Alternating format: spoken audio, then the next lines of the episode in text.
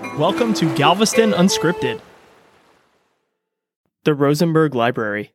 The Rosenberg Library was officially opened in June of 1904 as one of the many generous gifts to the city of Galveston from Henry Rosenberg.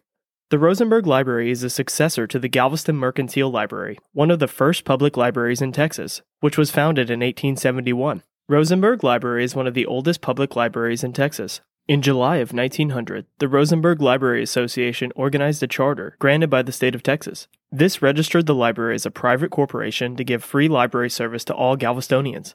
A year after the library was opened, it acquired the collections of the Galveston Public Library this formalized its new role as the public library for the city of Galveston. For over a century, this library has been an integral part of the Galveston community, providing educational services, historical resources, and access to millions of books and publications.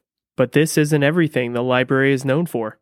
The Rosenberg Library is home to the Galveston and Texas History Center, which collects materials related to Galveston and early Texas.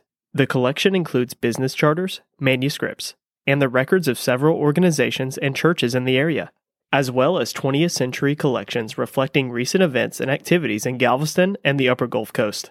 This collection even contains artifacts from the multiple battles that have taken place in Galveston.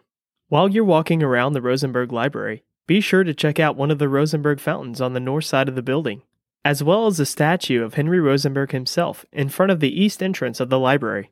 Enjoy access to the books, artifacts, and history that the library has to offer.